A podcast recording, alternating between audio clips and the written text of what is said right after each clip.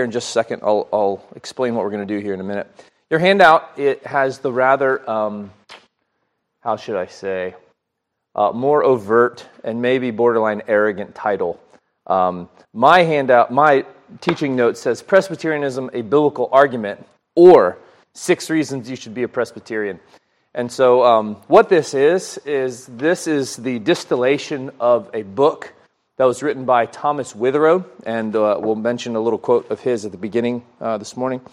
Uh, and it's a very helpful, it's a very helpful take on how we can be self-conscious about how we order the church and how we go about things, and, and what the Scriptures teach about that. And so I do understand this is part, I think, of your Inquirer's class kind of a thing, right? Okay, so um, let me pray, and I will uh, I'll get into this, and um, we'll see what happens. Our Father in heaven, blessed be your name in all the earth, for we worship you through your Son, and we live by the power of your Holy Spirit, without whom uh, we would be dead and blind. And we confess this morning that without Christ we can do nothing. And so we pray that you would give us grace this day to worship you, now to be discipled by you, that we would be self-conscious in how we live, that we would commit ourselves fully and entirely in love to you uh, for the sake of your church. Uh, bless all the brothers and sisters here this morning. Uh, bless your church throughout the world as they have been uh, taking part in that great chorus of praise that traverses the face of this earth. We long for the day when uh, all nations, kindreds, tribes, and tongues will be gathered together before the throne and before the Lamb, Uh, confessing your glory. Bless us now, we pray in Jesus' name. Amen. All right, um, I am happy to be interrupted by questions. And so as we go along, if you have a question, please, uh, please raise your hand uh, or just, just speak about it. Um, this is a bit of a deductive approach. What we're going to do is, uh, I had two different handout outlines. I decided not to make you do the more Uh, difficult note-taking. You'll see that in each each of our six points, you see uh, a principle, a principle in bold and italics. That's the principle that we're driving toward, but I want to drive there uh, by extrapolating from the texts of Scripture uh, what we have. Now, I want to begin here. You see that quote at the top of your page, "As it would not be wise for the preacher of the cross to leave the multitude to discover in the Bible the gospel for themselves, so it is not wise to leave them without assistance in their search for Presbyterianism." And uh, Thomas Witherow's argument in this little book, The Apostolic Church, Which Is It?, is what he does is he lays out the three major forms of church government. He lays out the form of Presbyterianism. He lays out the form, what we call the prelatic form of church government, which is your hierarchical form, uh, where you have your bishops and these different people. So you will find that in, uh, for example, the, obviously the Roman Catholic Church, your Anglican, Episcopalian, your Methodist churches, um, and then the other kind of versions of that. And then you have your congregationalism, which is your churches are independent, each one kind of a distinct entity in itself, uh, as opposed to being connectional uh, and organically related to other churches. Um, and uh, one of the things you might have heard as you've uh, lived and grown up in the church, you might have heard that the Bible doesn't teach anything definitively about church government. You might have heard that, you know, the Bible's not really clear, and while there is some latitude, there's some liberty in how we do things as a church broadly, or, or what we would call polity, um, there are some principles that are very clear. And so we're going to go through some of those things, and especially as we get to the book of Acts, we're going to look at how did the early church, under the direct guidance of the the church for themselves, and how they interact with one another. So, let's look into this together, um, and let's look at the very first principle of the Apostolic Church. And what Witherow does, by the way, he introduces the three different forms of government, he pulls these six principles out, and then he asks the question, does this fit with this form, this form, or this form? And basically, if you kept a scorecard, by the end, I'll just tell you the end, Presbyterians have six. Uh, the uh, the prelatics, I don't remember how many they have, but they don't have six, and uh, neither do the Congregationalists. So I'm just telling you my perspective from the beginning. Obviously, I'm a Presbyterian minister. So let's look at some of this. Uh, You have the text references in your outline. Uh, you're welcome to turn to those passages in Scripture if you would like, uh, but I will read them for you as we move along. Uh, first of all, Ephesians one, uh, verses twenty and twenty-three, it is opening up the Trinitarian glory of uh, the God of grace, and uh, Paul is bringing that section to a resounding conclusion. I think actually uh, Andy just recently preached through this. And he says that what Paul, Paul says that what I'm praying for you is that you recognize some of these glorious things. And then he says that he worked in Christ when he raised him from the dead and seated him at his right hand in the heavenly places, far above all rule and authority and power and dominion and every name that is named, not only in this age, but also in the age to come. And he put all things under his, that is Christ's feet, and gave him his head over all things to the church, which is his body, the fullness of him who fills all in all. And it's that little phrase at the end of verse twenty-two that I really want you to key in on, that the Father gave Christ as head over all things. And what you need to recognize, that this should, this should bring your mind to Matthew twenty-eight, all authority in heaven and on earth has been given to me. Jesus is head over all things, kings and nations and rulers, principalities and powers. And the reason he has that supreme position is for the sake of his church. Okay, so Jesus Christ has preeminence. That's the great argument in Ephesians one. Over all things. five twenty-three, as it's discussing the relationship between husband and wife, uh, says the husband is the head of the wife, even as Christ is head of the church, his body, and is himself its Savior. And what you'll recognize there is that uh, it's not merely preeminence over all things, but then that particular and close, intimate relationship with his own church. And that's reflected again in Colossians one eighteen, where Paul says, and he is the head of the body, the church.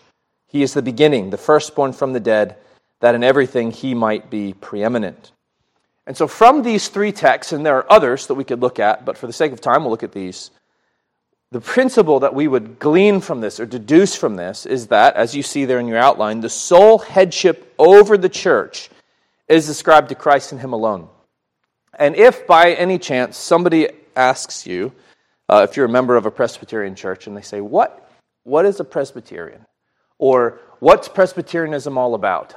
Don't say, first of all, don't say, well, presbyteries or plurality of elders, uh, those things are true. The number one principle in order and significance. Yes, sir? Well, when it says the sole headship, um, is that sole S O U L? That, that, my friend, is a typo by yours truly, just to demonstrate to you that I am not the head of the church, uh, invested with perfection and infallibility. It should be S O L E. It's been a... I lost an hour of sleep last night. Thank you, Graham, for finding the speck in my eye um, and on the outline. Well done. Yes, I know. I, I yeah, yeah. I appreciate that. No, it's totally well taken. The S O L E, right? Yes, headship over the church is ascribed to Christ and to him alone. Um, I want you to understand, just briefly, and then I'll move on, the significance and the even historical precious value of this statement. Uh, I've, I've done some, not a ton, but probably more than most of you, some study uh, of our Presbyterian forefathers in Scotland and in uh, Britain. And uh, many, many martyrs died painful, uh, excruciating deaths for this very confession, that Jesus Christ alone is king and head of the church. It was because the monarchs of earth tried to insert themselves into the rule of Jesus Christ over his church um, that uh, they were willing to die for this. And so the, the preeminence of Christ over the church is foremost. And so if somebody asks you, what is Presbyterianism all about? Your first answer needs to be, we believe that Jesus and Jesus alone is the exclusive king and head of the church. Uh, his rule, his word is law. Um, in this, you need to understand also something. Um, we live in an age of kind of squishy, uh, it's like we believe in national laws sometimes. Uh, but when we get into the church, it's like, well, you know, people just, it's spiritual, right? So people just have a lot more, you know, freedom, and it's kind of, it can be loosey-goosey. But Herman Bavinck very helpfully points out uh, in his dogmatics that uh, the church is both an organization and an institution. And when you think about the terminology of Christ as king and head, which of those which of those titles, king or head, refers to the church as an organization? Which one? The answer is king, okay? As king, Jesus rules the grand organization of his church. It has officers, it has laws, it has a structure. It's the church militant, okay? And then more organically, uh, when we talk about Christ as head, that is his relationship to the church as an organism, as a living thing.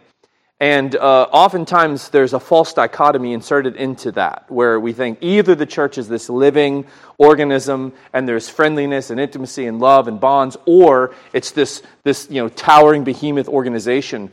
The fact is, it's both an organization and an organism, and Christ in his preeminence is both the king and the head as he rules over that. So if you think about congregationalist churches, do they, do most Protestant churches confess that Jesus is king and head of the church? The answer is yes. So if you're keeping a tally, you can put congr- you can put a, a C, you can put, oh, that's not going to work. Uh, you can put C, you can put H for hierarchical, and you can put P for Presbyterian. Uh, one point for Congregationalists. You get, actually, the problem is there's a confession sometimes in the prelatic churches, but actually, who who who is the king and head of the Roman Catholic Church? It's the Pope, right? Uh, it's the Pope, and we would... we would say, uh, we would we would respond with anathemas uh, to those kinds of things. Jesus is king and head of the church. Any questions on that first principle? And obviously, Presbyterian get a point. Okay, let's move on. Um, the second principle. Uh, this is very important.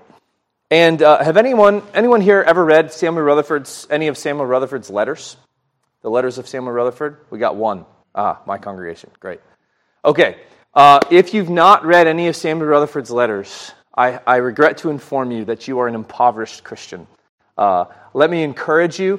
You can get a little copy of it, uh, The Letters of Samuel Rutherford. There's a big fat copy. It's like fifty bucks. You can get that too if you have a little extra spending money. Uh, there's also a tiny little booklet uh, from Banner of Truth called The Loveliness of Christ, with their little snippets taken from his letters. I would highly encourage you Uh, to get a hold of that and read it. It will it will teach you to love Jesus Christ in a way perhaps that has been foreign to you. Uh, and some anyway, it's it's wonderful. The reason I bring up Samuel Rutherford is he was he was exiled from the church in his church in Scotland, um, and he from prison and from his exile would write to his congregation. And a lot of these letters are compiled from from his work in that respect. And I've been struck that from time to time in his letters, he is telling his congregants, don't forget your rights as Presbyterians. Don't forget your right to call your own ministers. The reason this was significant is that uh, James the First, and then eventually it would be Charles the First, they were imposing ceremonial Anglicanism into the Church of Scotland. And um, this is what, and the reason Rutherford was was kicked out was because he would not pay obeisance to the bishops and he would not give in to the ceremonialism. And um, this violates this principle of Presbyterianism. And so, uh, let's let's consider how this works. In Acts chapter one, uh, verses thirteen through twenty-six, we're not going to read all of that, but you have an interesting text where uh, you have the church, the early church is actually looking to replace Judas. They need to fill his office with another apostle. And uh, I want to point out a couple of things to this. Now, none of you are ever going to vote to replace Judas's or any other office with an apostle. The apostles form part of the foundation of the church. That foundation's been laid, Christ Jesus being the chief cornerstone. Uh, but in Acts one, as you begin reading this, what you notice is you have the uh, one hundred twenty saints in Jerusalem gathered together. Okay, they're there with the apostles. You see that in verses thirteen and fourteen. Peter then stands up and he talks about the significance of what's about to happen and what needs to, what needs to happen. Now, he says in verse twenty-one, "Therefore of these men who have accompanied us all the time that the Lord Jesus went in and out among us, beginning from the baptism of John to that day when he was taken up from us, one of these must become a witness with us of his resurrection." What Peter is doing is he is setting forth with apostolic authority he is setting forth the qualifications for that apostolic office. I hope you can see that very clearly. And then look remarkably at verse twenty-three. And they proposed two. Who's they? I would argue that the they is not the twelve, or not the eleven apostles, but it's the people who are gathered there, because it's the people's job to assess people from among themselves and to say, I, I recognize, we could even call this a nomination, I recognize the qualifications of this man or that man, and they put them forth. So this is exactly what happens. They propose to Joseph called Barsabbas, who is surnamed Justus, and Matthias. And then, in the extraordinary part, because it's an apostolic office, they they prayed, uh, they cast lots, and um, we know that Matthias was chosen to be the twelfth apostle. Now, what you're going to see also, and I'm going to come back to Acts fourteen twenty-three in a second, in Acts six, when the need arises for deacons, the exact same thing happens. Uh, Peter recognizes we cannot leave the ministry of the word to serve tables. It's not to denigrate the service of tables. That's saying we can't take care of this massively significant ministry. It will take us away from the ministry of the word. But he says, you, congregation, choose from among yourselves men with these qualifications, full of the Holy Spirit and wisdom, et cetera. Okay, and then how many they put, do you remember how many uh, candidates they put forward? There were seven candidates that are put forward. And the apostles recognize that, and then they lay hands on them, and they're ordained. Um, the last principle I want you to see in Acts fourteen twenty-three, this is where Paul is going about to different cities, and the text says, uh, in Acts fourteen twenty-three, the text says, and when they had appointed, this is uh, Paul and Barnabas, uh, when they had appointed elders for, for them in every church with prayer and fasting, they committed them to the Lord in whom they had believed. Now, that can sound like Paul's riding into town and basically choosing guys to be elders. But the word here that is translated by the word appointed is actually a compound word in Greek uh, where it essentially means to choose or elect by the laying on of hands. And so it's selection by hand raising. And what that actually communicates is, is there's a vote. There's a vote from the congregation where Paul is saying, hey, where, who, who are the men who are qualified? Are these people qualified? And there's a vote. And then those men, by the apostle with his authority, are ordained in the church. And what I want you to see from this principle is that it is the right, it is the right of the people to choose their own leaders. And there's a biblical theology behind this. Um, one of the stipulations for the kings who would reign over Israel was they had to be from among you. No foreign king was to rule over the people of Israel, but the people were to recognize leadership from among their own ranks. And in the kingdom of our Lord Jesus Christ, the Lord will continue to raise up men to rule in his church. And so principle number two, as I hope you can see exegetically derived, is that office bearers were chosen by the people. And this is the case both for elders and deacons, and with the argument from the apostle, it's an argument from the greater to the lesser. If they choose apostles, if they recognize those qualifications, then we should also see, by deduction, they're also choosing elders. Um, any questions on principle number two? Hope you're tracking with me. Yes, sir? Why do you think they cast lots for the elders and voted for the deacons? I think it's because, I think it's because, um, I do think it's because it's an extraordinary office. Uh, the apostle was, it's not a permanent office in the church. It's an office that is permanent in fact. Um, And again, we're in the we're in the pre right there pre-Pentecostal age and the times of gifts and signs and wonders, and so that's my argument. Um, there are some stories of men resorting to the casting of lots. Um, I think it should only, if it's done, only in extremity, but probably not for the election of officers. Um, Uh, Herman Bavinck, actually, uh, second time I mentioned him, he, he couldn't decide between a professorship in one place and another place, and he actually essentially cast lots and just sent a letter, and he didn't even know what he was choosing. So, so. That, office, or that, that appointment was so significant that believing in providence, they believed in God. Essentially, yes, sir. However the dice came up, or whatever lots were. How, whatever they were, yeah, I think that's the case. Not prescriptive in that sense. I don't think the lots are prescriptive for us, but certainly the aspect of, of selecting, recognizing men, and putting them forward for nom- for election and then ordination, I think is, is prescriptive. Because you see it again in Acts six. So, good question. All right, thirdly, oh, well, keep a tally in your mind, okay? Uh, Roman Catholics, prelatics, hierarchical form, are they allowed to choose their own leaders? No, remarkably, uh, bishops get to shuffle people around. Uh, there's a Methodist church across the street from our church, um, and Matt Parker, great guy. Uh, he's evangelical, he's solid. Uh, I'm thankful for him, uh, but he was put there, uh, and thankfully they're letting him stay there for a while. I hope he stays there for a very long time. Uh, but yeah, they, they shuffle them around, and bishops get shuffled around, and priests get shuffled around. And so, uh, again, the, the prelatics have zero still. No, they don't get any points yet. Uh, Congregationalists get to ch- decide upon their own leadership, and certainly Presbyterians do as well. So I think the score is two, two, and zero so far. Uh, principle number three. Now, this is very important as we think about the arguments of the prelatic form of church government. And uh, if you go to Titus chapter one...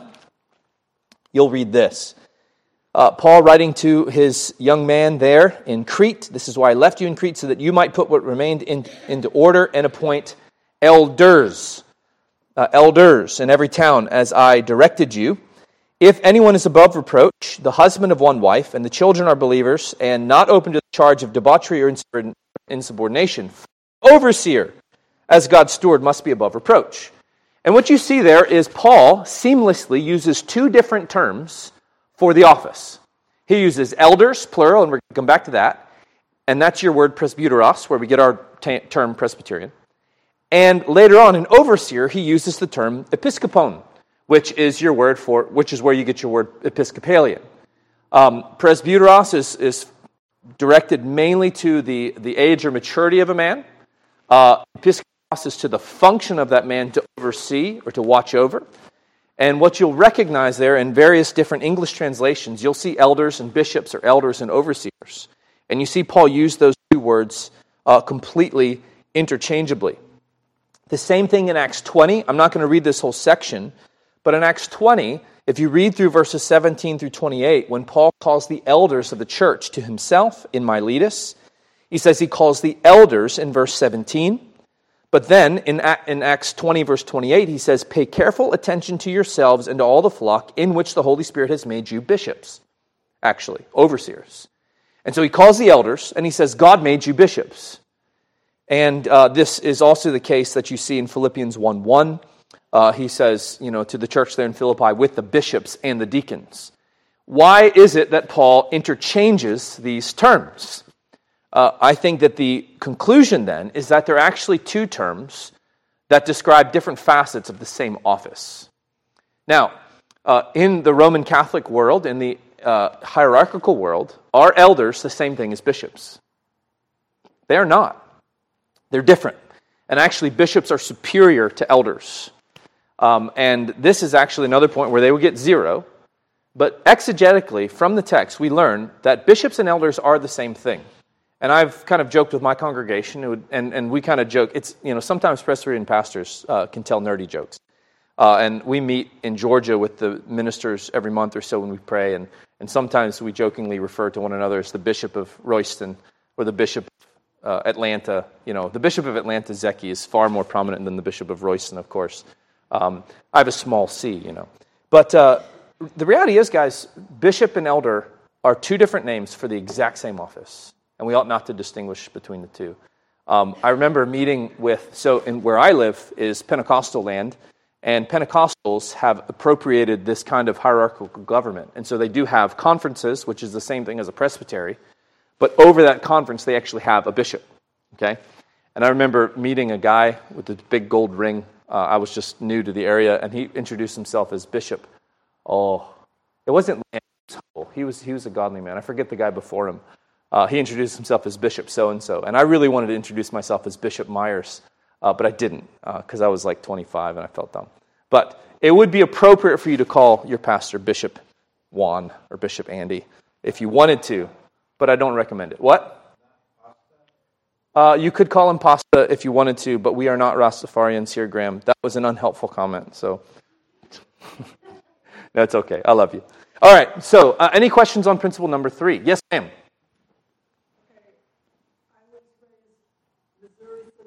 Yes. I was going leader left it that had uh, a bishop as the leader or whatever, and, and a woman. So there's two strikes against.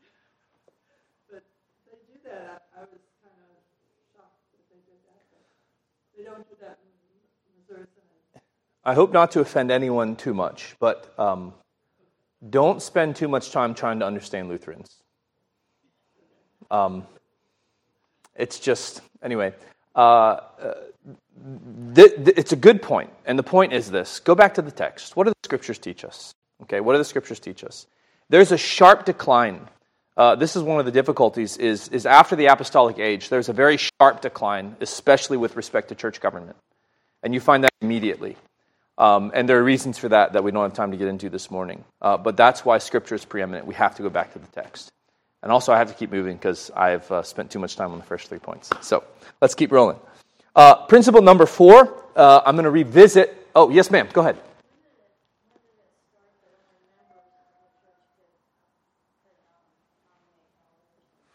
Um, when did, that's that's a good question. I would I would say uh, let, let's remember the church doesn't arise out of nothing, right? And um, to be a member in Israel, you had to be circumcised, or uh, for women, underneath the headship of one who had committed to the Lord of hosts and himself was circumcised. And we recognize these principles. In America, well, it's supposed to be in America, you're not allowed to vote unless you're a citizen, right? Well, you know. But um, there's a principle of you need to belong before you're allowed actually to have a legal standing for voting. And I think I think you can connect those two. And, and baptism... Uh, is the is the principle of membership in the church, and so I would I would I would argue like there's no explicit reference to say okay, and you know when you're of this age and this status you can vote, um, but I think as we think about good and necessary consequence and, and things like that, that would be my answer. Um, so, unless it doesn't say.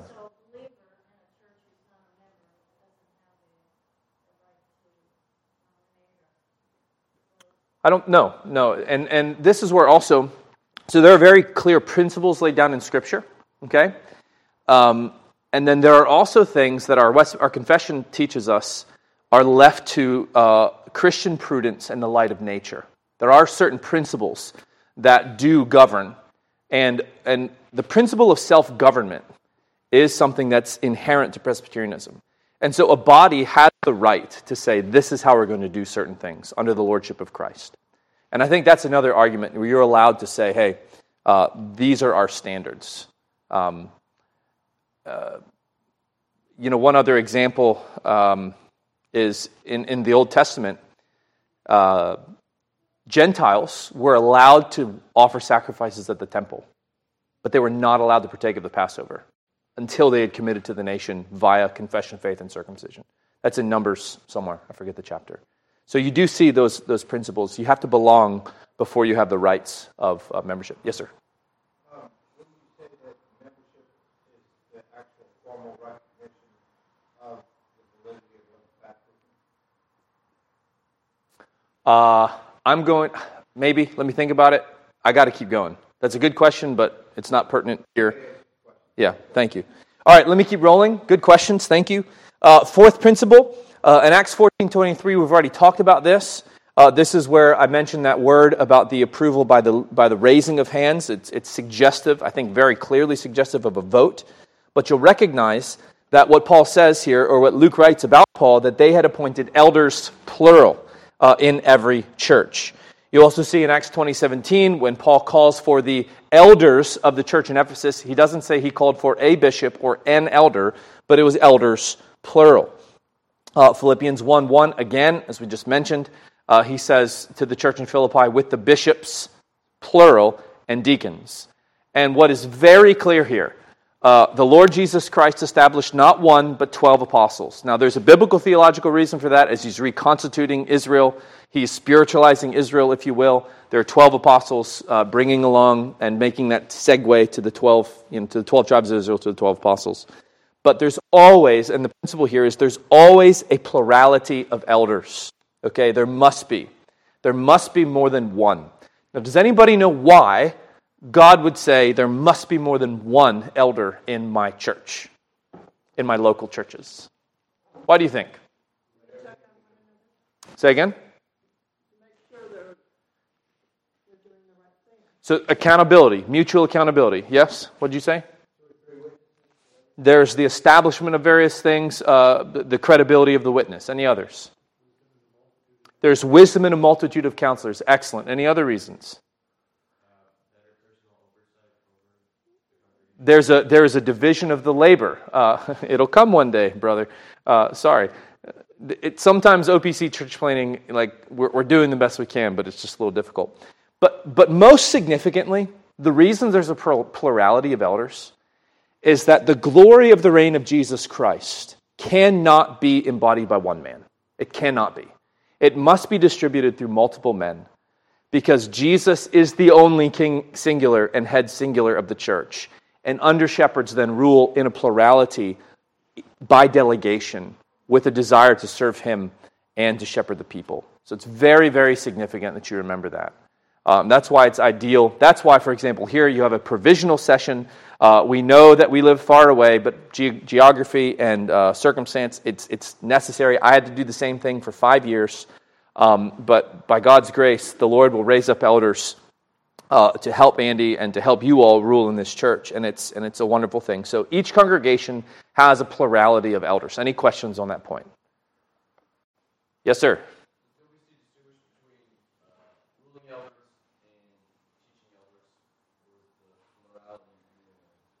Uh, there, so it does distinguish between the two. Uh, I, I believe that all teaching elders are ruling elders, but not all ruling elders are teaching elders. I actually, no offense to any P C A brothers, I don't like the term teaching elder. It kind of annoys me. I prefer the term pastor or minister, um, but you know that is what it is. Um, so yes, there's a distinction.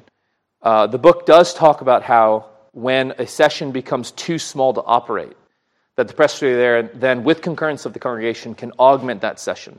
And so when we organized, when our church particularized back in twenty seventeen, we ended up, we had four elder candidates. Uh, three ended up not being qualified, which broke my heart because I was like, oh no. Um, one became a deacon, and two just weren't weren't able to continue on with the work. And so we requested the presbytery at that point, since I, it was me and one ruling elder, John Davis, we requested the presbytery to augment us with uh, Mister Bob Bailey from our sister church down the road. Um, so yeah, you you want to have a multitude of, you want to have a plurality of ruling elders to be sure. Um, so there you go. Very good. Let's keep driving on because we have a few more minutes left. Fifth principle. Fifth principle. Uh, First Timothy four fourteen.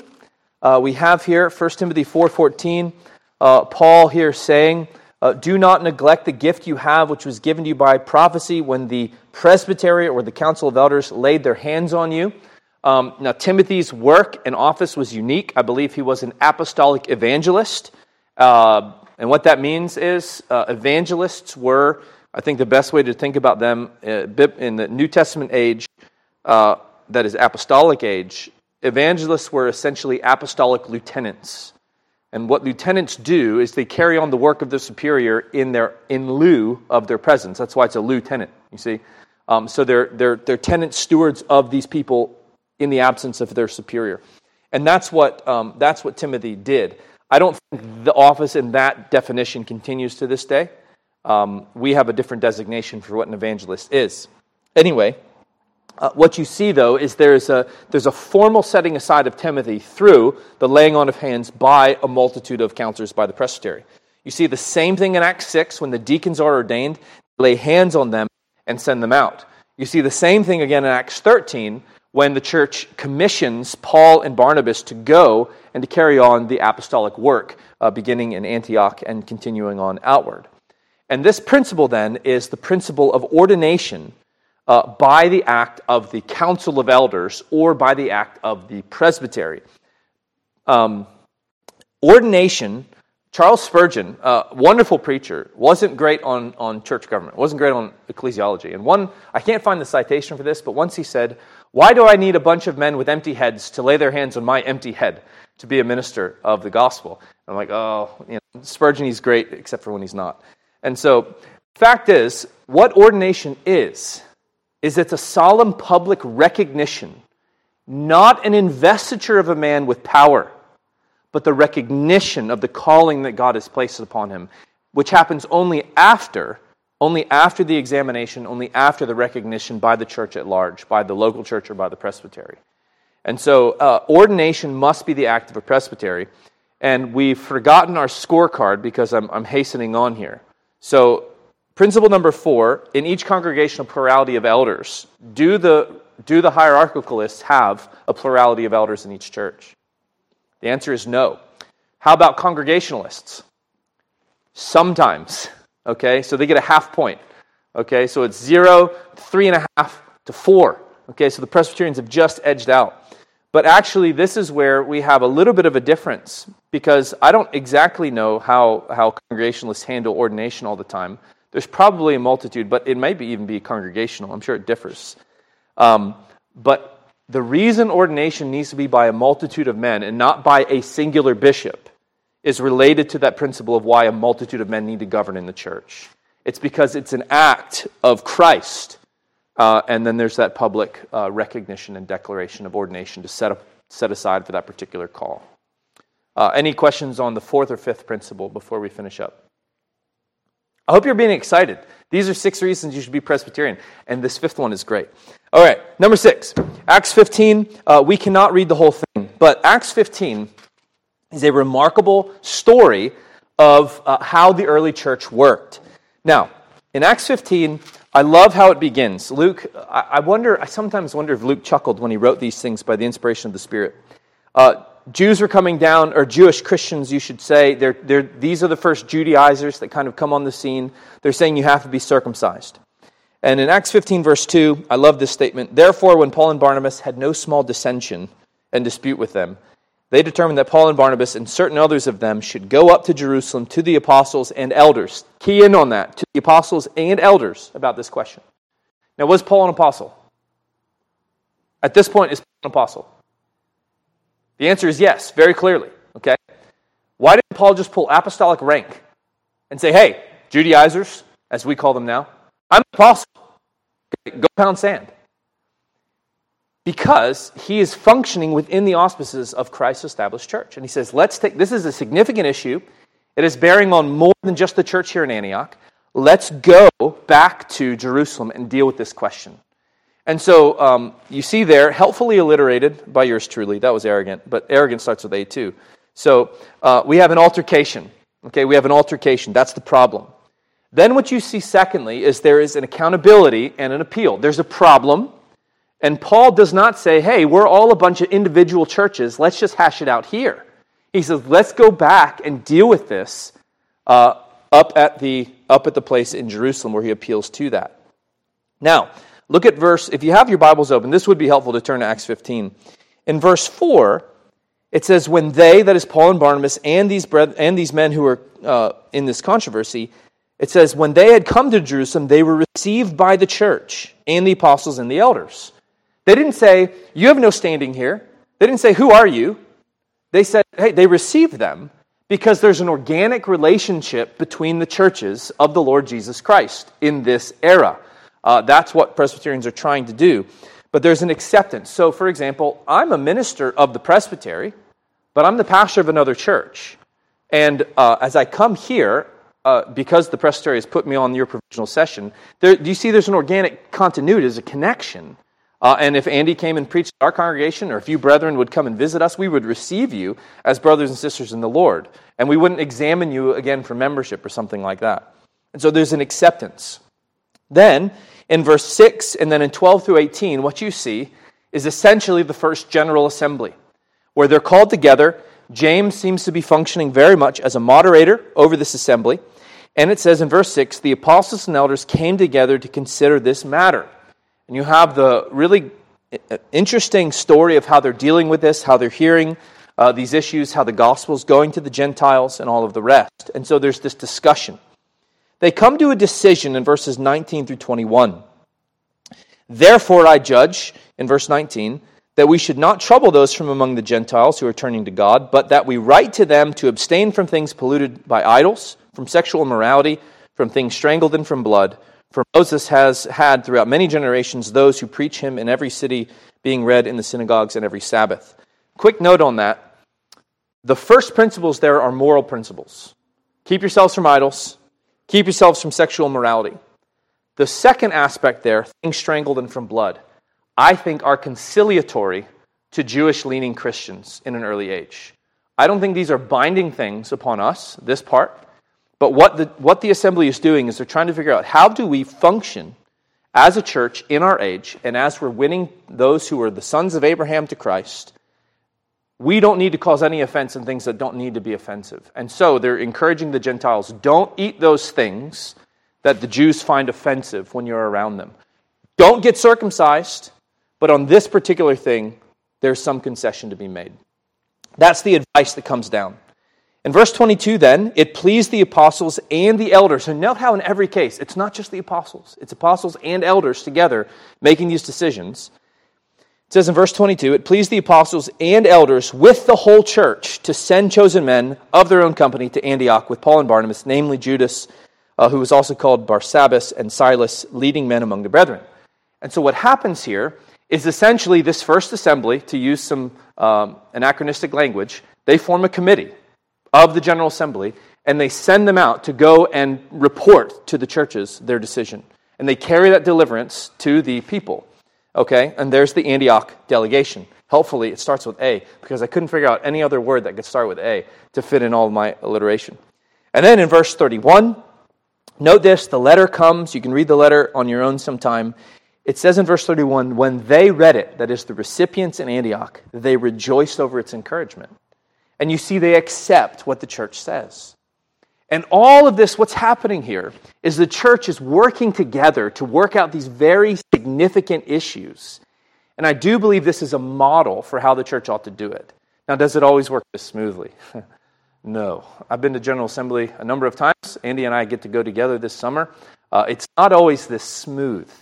Um, and yet, uh, I think this is a form that helps the church deal with these various matters. Now, in a in a hierarchical, Roman Catholic, prelatic structure, how are these kinds of things dealt with? It's not the apostles and elders. It's not. It's it's it's the hierarchy. It's the bishops or it's the cardinals making these decisions, and they're just sent down to be received by the church. In a general assembly, or there is no such a thing in congregational churches because each church is independent in itself. But in a Presbyterian structure, things are dealt with, things are are, are carried out, and ideally, those deliverances that come are going to be godly, are going to be biblical, and then the posture of the receiving body should be one of submission, love, and warm receptance as you receive those things uh, according to the Lord's word. Um, and so your principle here is several-fold. The privilege of appeal to assembly of elders, that's what Paul and Barnabas did. They appealed up to this uh, higher oversight, and the right of government exercised by them in their corporate character. And so what you see is there's this, there's this connectionalism that's invested in the church, which is something that we ought always to strive to maintain. So there's your crash course in a biblical argument for Presbyterianism, or six reasons you should be a Presbyterian. Uh, I'm coming to a bit of a, of a, of a uh, abrupt halt because we're out of time. Uh, are there any questions now that we're done? Yes, sir. What? Final score, if I can remember. Does, was anybody keeping a tally? I'm pretty sure that the prelatics got zero. I think Congregationalists got four and a half. And I think the Presbyterians got six. But I will tell you this. Do you know what the greatest problem uh, with Presbyterianism is? Does anybody know what the greatest problem with Presbyterians is? Oops. Presbyterianism? I just I just spilled the answer. The biggest problem with Presbyterianism is Presbyterians. They're the ones who gum it up. Uh, a biblical system is oftentimes gummed up by ungodly people, sinners, which we all are. Um, but the Lord Jesus continues to rule, and we trust him. Yes, ma'am? So if, um, if an elder is not um, doing his job, how, who says that they can't be an elder anymore? That's a good question. Um, there are different ways of dealing with that. Our Book of Church Order uh, says, you know, in that case, If a quarter of the people, and, and the way to go about this without causing division in the church, must it's very, very hard to do, because you don't want to sow discord. But um, the way to do it is if a quarter of the people of the church do not believe that an elder is edifying to the congregation, they can actually write a letter to their session and state it. Now, hopefully you've already talked with this elder and encouraged them to see a better way. Um, that's one route, and then the elder needs the session needs to take that up. Um, the session can also do something a little bit different. I'm a bit fuzzy on our strictures there, um, but so there are, there are mechanisms to do it. It must always be done with humility, with fear and trembling. Um, but the other takeaway is, and I've said this many times, it is far easier to get a man into office than to get him out. And so the best time to deal with that is that's why we're highly, highly scrutinizing. When we go through an officer candidate process, we're very, very, very scrutinizing because of that very issue. So, I hope, does that kind of answer your question? Okay. Any other questions? All right. Sorry if I talked too fast. I had a lot to cover. Uh, let's pray, and then we'll prepare for worship. Our God, we thank you for your church, the church which you purchased through the blood of Jesus Christ, and how we pray that we would honor him. Uh, bless our worship today. Thank you for the Lord's Day. Uh, for calling us to t- turn aside from our worldly uh, employments and our worldly uh, thoughts, as good as they may be, and to set our hearts in heaven. Would you enable us to do that and to live with joy as you call us to uh, look forward to Christ who's coming from heaven. Uh, bless us now as we turn to worship, for we pray in Jesus' name. Amen.